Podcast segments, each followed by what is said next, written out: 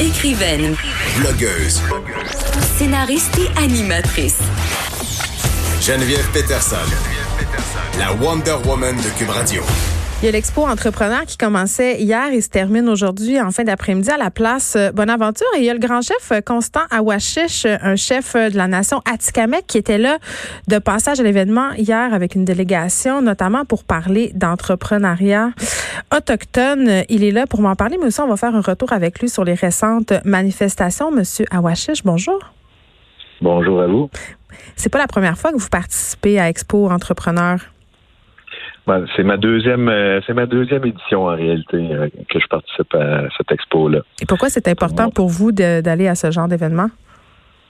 Pourquoi c'est important? Mais pour moi, euh, je vois comme euh, l'entrepreneuriat, c'est, un des axes euh, dans lesquels je mise pour pouvoir aider mes communautés, mes membres à, mieux à mieux prendre leur place au sein de la société. C'est comme ça que je vois ça. On a beaucoup de manques à gagner à tous les niveaux, que ce soit au niveau de l'éducation, de la santé et la raison pourquoi j'étais là hier, c'est vrai, également au niveau de l'entrepreneuriat. C'est, vrai que nous avons des entrepreneurs, mais proportionnellement à ce qui ce qu'on voit à l'extérieur, euh, dans, les milieux urbains, Montréal, Québec, on parle de 90% des entreprises, c'est des, des petites entreprises, c'est des gens, c'est des entrepreneurs euh, qui ont des idées. Puis euh, c'est ce genre de culture-là que, que nous voulons développer également au- auprès de ben, auprès de- de- des Autochtones en général, mais plus particulièrement pour moi auprès des Atikamekw. Donc, c'est une tentative d'inspirer, de donner des nouvelles visions, des nouvelles idées à, à mes membres, surtout à nos jeunes, euh, des opportunités qui, qui pourraient s'ouvrir à eux. Puis c'est de faire des, des liens et euh, de faire connaître également la nation et, et les Autochtones en général. Ben, c'est ça. Auprès des entrepreneurs présents. Parce que, M. Awashish, quand on parle des communautés autochtones, malheureusement, et vraiment, je le souligne, c'est malheureux, c'est très souvent pour parler euh, des mêmes sujets, là, surtout des difficultés. On est un peu tanné. Mettre de l'avant l'entrepreneuriat autochtone, est-ce que c'est une façon aussi de, de faire un peu changer ce discours-là, de changer la vision et des Autochtones et du public aussi, euh, de revisiter ces préjugés-là, parce que ça en est? Ben, c'est sûr que les, les préjugés sont nourris en quelque sorte par notre, notre situation euh, socio-économique. Il faut pas se, se le cacher. Euh, On a été, on a été dépossédés de nos terres euh, par le truchement de la loi sur les Indiens. Mhm. Euh, veut, veut pas, on n'a pas eu l'opportunité de, de pouvoir euh, être euh, à, la, à, la, à la ligne de départ quand il est venu le temps de, de faire du développement économique. Nous, on est en- on est comme la, la société québécoise avant la Révolution tranquille en réalité. Mhm. Donc, nous, on a beaucoup de rattrapage à faire à ce niveau-là. Et vous avez tout à fait, tout à fait raison quand vous dites que pour moi, c'est une, façon également de, de, de- c'est un véhicule pour mes membres de, de pouvoir s'épanouir, mais également c'est un véhicule qui, qui euh, pour changer euh, euh, le mythe qui existe euh, par rapport aux Premières Nations sur le fait que oui, on a des problèmes, en quelque sorte, c'est un peu de notre faute, mais on veut s'en sortir. On veut on est tanné de, de réchauffer le banc, on, on veut faire partie du jeu, mais en même temps, il faut euh, il faut nous donner la chance, il faut nous donner les outils. On nous a mis dans des situations euh, particulières, euh, des situations où ce qu'on n'a pas on n'a pas des des, euh, des fortunes familiales, on n'a pas des héritages familiaux, on n'a pas accès à des à des, euh, des financements comme la majorité des gens parce qu'on on ne possède pas nos terres. Donc c'est il y a beaucoup de facteurs qui viennent en sorte que qui font en sorte que nous, nous sommes dans une situation désavantagée. Puis c'est en quelque sorte également pourquoi j'ai euh, j'étais à Expo en entrepreneur, c'est de, de demander aux gens, aux entrepreneurs de, de mentorer euh, euh, un, un autochtone, un, un, euh, une entreprise, un entrepreneur autochtone pour qu'ils puissent euh, en apprendre, pour qu'ils puissent qu'on puisse développer des liens ensemble, puis collaborer, puis qu'on puisse développer une meilleure société où ce que tout le monde va pouvoir euh, s'épanouir, où ce que nous allons nous épanouir tout en étant différents également. Faut pas se le cacher, on veut le garder, on veut garder notre langue, on veut garder notre culture, on veut garder nos, nos, nos traditions. Mais pour ça, il faut également nous donner des outils pour. hein. Euh, Vous avez parlé de la question financière, je trouve ça intéressant. J'ai envie de vous demander, on sait pour les entrepreneurs en général, tous les entrepreneurs, ça peut être euh, souvent assez difficile de se faire financer par les banques. Est-ce que pour les entrepreneurs autochtones, c'est une difficulté supplémentaire? Est-ce qu'il y a des préjugés au niveau du financement, puis même euh, dans d'autres égards, mais même la question du financement quand même m'intéresse grandement. Ben, tout à fait. Pour nous, comme on peut pas aller chercher des hypothèques hein, parce qu'il y a encore là, le- avec le- le, problème de la loi sur les Indiens, oui. que les, nos biens ne peuvent pas être saisis dans la réserve, mais on n'a pas de biens. on possède pas les biens, ça appartient à, l'État. Fait qu'aucune garantie pour une banque. Pour une banque, c'est difficile d'avoir une garantie euh, à moins d'avoir une vraie confiance, mais généralement, les banques là, euh, ne garantissent pas pour les Autochtones. Donc, euh, il faut utiliser des véhicules qui sont qui sont particuliers.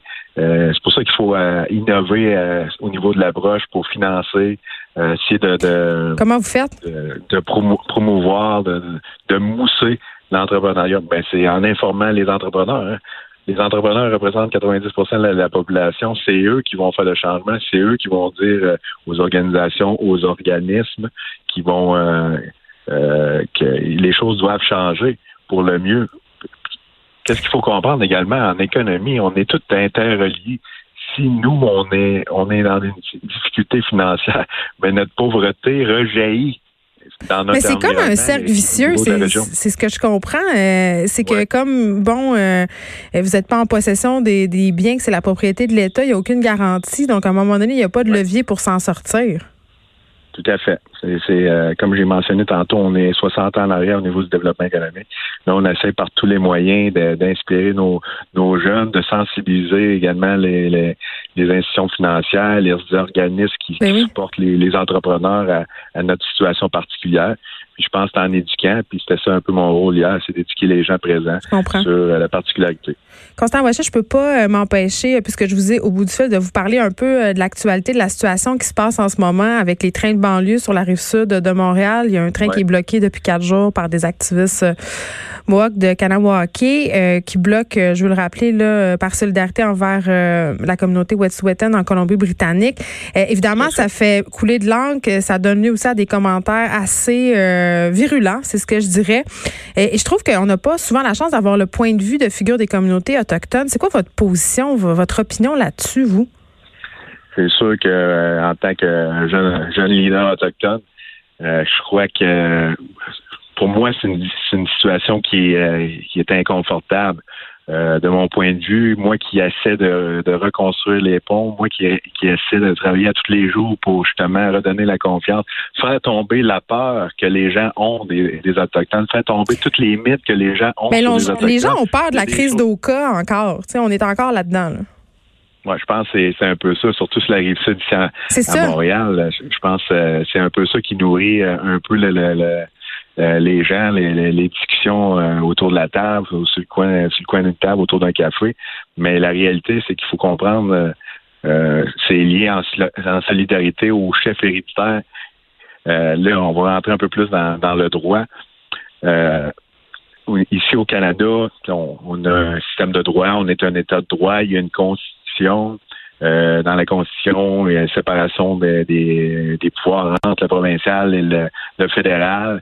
Mais en plus de ça, qu'est-ce qui est enchâssé dans la Constitution, c'est les droits ancestraux, les titres aborigènes qui, ont été reconnus à plusieurs reprises par la Cour. Euh, donc, on possède un droit inhérent sur, euh, sur le territoire. Mais, oui, puis ils ont euh, proposé une, alternative au passage du gazoduc qui compromettrait moins les territoires. C'est ce que je comprends. Ben, je ne suis, pas, au courant de tous les détails des pourparlers là-bas, mais qu'est-ce que je comprends, c'est que il y a eu euh, il y a eu le truchement de la loi sur les Indiens qui était en quelque sorte un, véhicule de dépossession de, des terres des, des Premières Nations sans, sans utiliser la guerre. Donc, il n'y a pas eu de, de, de cession des terres euh, légales d'après le droit international. Mm. ainsi, c'est pour ça que le droit, euh, l'État de droit canadien et la Cour reconnaît notre droit de propriété sous du territoire. Donc, euh, maintenant, comment on concilie ce droit-là, qui existe toujours, notre droit autochtone, qui est, qui est possédé en réalité par les membres, donc les chefs héréditaires, que ce soit chez les Mohawks ou ailleurs, ou euh, là-bas en Colombie-Britannique, c'est les chefs héréditaires qui possèdent ce droit-là, le droit inhérent, le droit de propriété inhérent qui est reconnu par la Constitution canadienne. Est-ce que c'est euh, c'est c'est le véhicule fédéral de l'Ouest des Indiens qui a créé les conseils de banque, qui peut décider pour pour les membres. Donc, euh, c'est tout le temps cette, cette euh, confusion-là que les gens ne comprennent pas. Ouais. Mais on n'est pas contre le développement. Il faut juste le non, faire. Non, je l'entends bien. euh, Puis là, à ceux qui disent que c'est pas la bonne façon de faire, de bloquer des trains de banlieue, justement, pour attirer la sympathie de la population à votre cause, entre guillemets, qu'est-ce que vous ben, répondez? Je comprends. C'est sûr que c'est c'est pas c'est pas euh, c'est pas euh, agréable pour les gens d'arriver le matin puis que le train le train de banlieue veut aller au travail, ça ça fonctionne pas. Euh, c'est sûr ça peut être frustrant, surtout que les gens à cette heure on, on travaille la performance, euh, l'industrie nous pousse à toujours euh, produire, produire, produire. Donc euh, le stress euh, c'est- vient accompagne les gens tous les jours. Les gens ont besoin de nourrir leur famille, je comprends tout ça, mais en même temps il faut nourrir euh, il faut nourrir, euh, être raisonnable, il faut penser à l'avenir, il faut penser à nos enfants, il faut penser à vos enfants. Quand Mhm. ils font ça, oui, ils pensent, ils pensent au territoire, mais quand ils font ça, ils pensent aussi également à vos, à vos descendants euh, canadiens ou québécois. Là. On fait pas juste ça pour nous autres, on, on fait ça pour tout le monde. Et là, il y a le ministre fédéral des Services aux Autochtones, Mark Miller, qui souhaite rencontrer samedi euh, des communautés Mohawk. Est-ce qu'il va sortir Ouais. quelque chose de bon de, de tout ça, vous pensez? Ben, je pense euh, toute cette histoire-là également, c'est, euh, je pense, c'est, euh, c'est une, histoire de communication. Il y a, il l'industrie, il y a les gouvernements, il y a les, les chefs traditionnels Ouais. euh, qui possèdent le droit traditionnel, ai- ainsi que le, le- le droit usurpateur qui est la, la loi sur les Indiens. Je pense euh, l'exercice qui s'est passé, je pense une bonne démonstration qu'il y a eu un manquement au niveau de la communication. Puis je pense que ça peut pas être mieux que de commencer à communiquer puis d'essayer de, de se comprendre un l'autre. Euh, et J'ai déjà euh, je vais vous expliquer un exemple. Un orange, hein, il y en a qui on peut s'assiner très longtemps sur un orange, mais il y là pour en arriver à quelque chose, on coupe l'orange en deux. Mais des fois, c'est pas la, la meilleure solution. Mm. Des fois, c'est la per- il y a une personne qui veut juste le jus de l'orange, puis l'autre veut juste la pleure. Il y a- mais il faut juste communiquer pour se comprendre. Puis je pense que c'est la même chose. C'est vraiment une question de communication. Puis euh, encore une fois, la- avec toute euh, l'information qui existe, avec toutes euh, les subtilités, euh, je pense que la communication est la meilleure solution dans, dans ce, dans ce conflit-là. Merci, Constant Awashish, grand chef de la nation, Atikamek. plaisir. Bonne journée. Bonne journée.